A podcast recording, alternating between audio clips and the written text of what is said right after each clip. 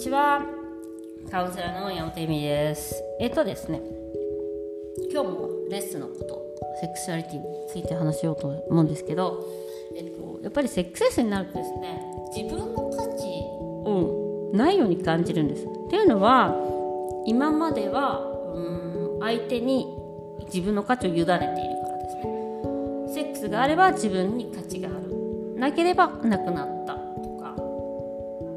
でもちろんあのこういうのって面白くて。まあなくてもね。自分に価値はあると思うけどセックス自体にはじゃあ価値がないのか。っていう。あのいう感じなんですけどとセクシャリティを自分の自己肯定感に使う必要はあるのかっていうところですね。モテればっていうなんかあのご質問があったんですよね。あのセックスの有無で自分の価値は変わらないって感じた上でセクシャリティがあった時に喜んでもいいのかっていう話なるほどと思ったんですけどあのまああの利用してほしいですね。逆に言えば。もう何度も言うように。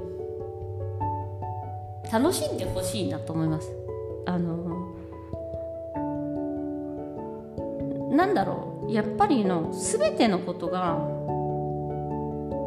セックスもそうなんですけど手に入れたことによって価値を得るのではなくてその行動自体がその快楽自体に価値があると。いうことです。もちろんそこで満足度とか喜びとか、えー、自己肯定感上げるのはもちろんです。ただあるのが当たり前って今まで思っている方が多いし、うん、なんか男の人は性欲があるんでしょ？とかそういうふうに思わないべきだと思います。だからなんか前に昔あの私ブログで書いたんですけど立つ男には感謝しろって拝んどけみたいな。昔ってなんかあるじゃないですか日本のそういう風潮とかでも。その弾痕弾痕なんとかみたいなやつ。なんかこう神棚に飾ってみたいな状況。でも実際はやっぱりお互いそうですよね。自分に、えっと、欲望を持ってもらえるもらえるっていうか欲望を持ってるっていうこと自体もやっぱり幸せなことだし自分が性を楽しめること自体もすごく幸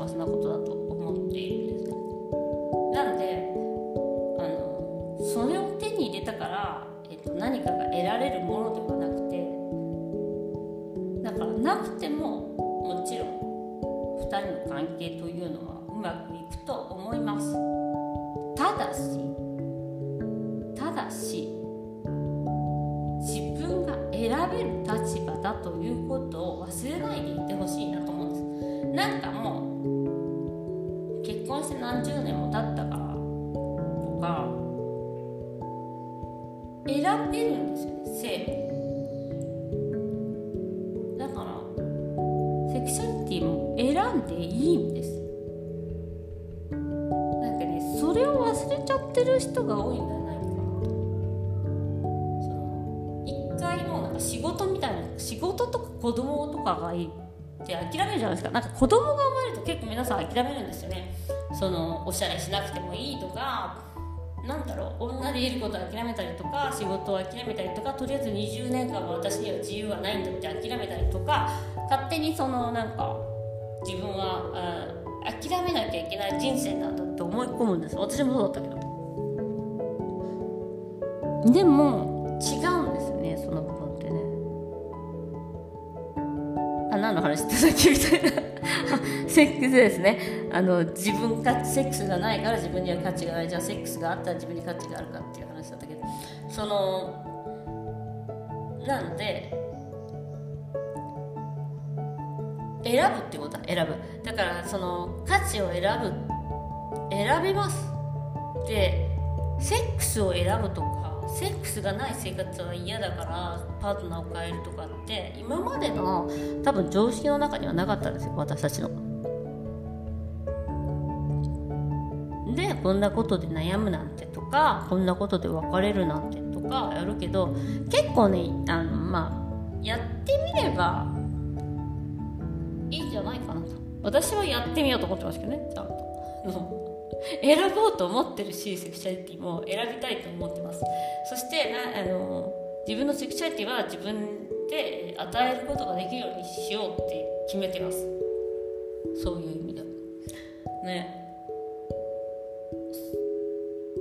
仕事であってもそうだし子供との生活であってもそうなんですよね。でそれはなぜしないかっていうと自分は不可能だっていう無価値観自分にパワーがない自分に才能がないって思い込んでるからなんですよ。結構。もう私って綺麗じゃない人がよくわかんない。けどそういうのもやめてもよくない？っていうことではありますね。だからあのセクシャリティ自体の、うん、ポテンシャリティという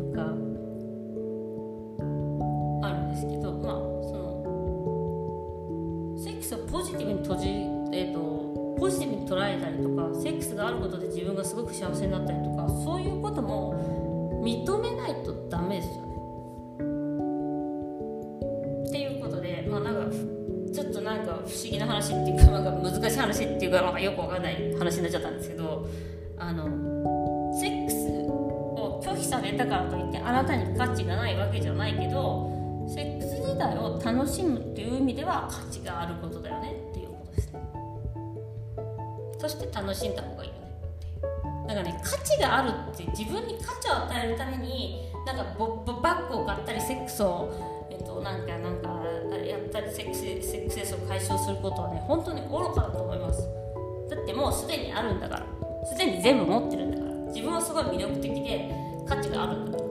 じゃあそこからどうするの？っていうもう全部 OK で愛されてるし安心していいです。じゃあそこから何ができるかみたいな。はセクシャリティの価値についてお話ししました。なんかちょっとあやふやですけど。ご視聴ありがとうございました？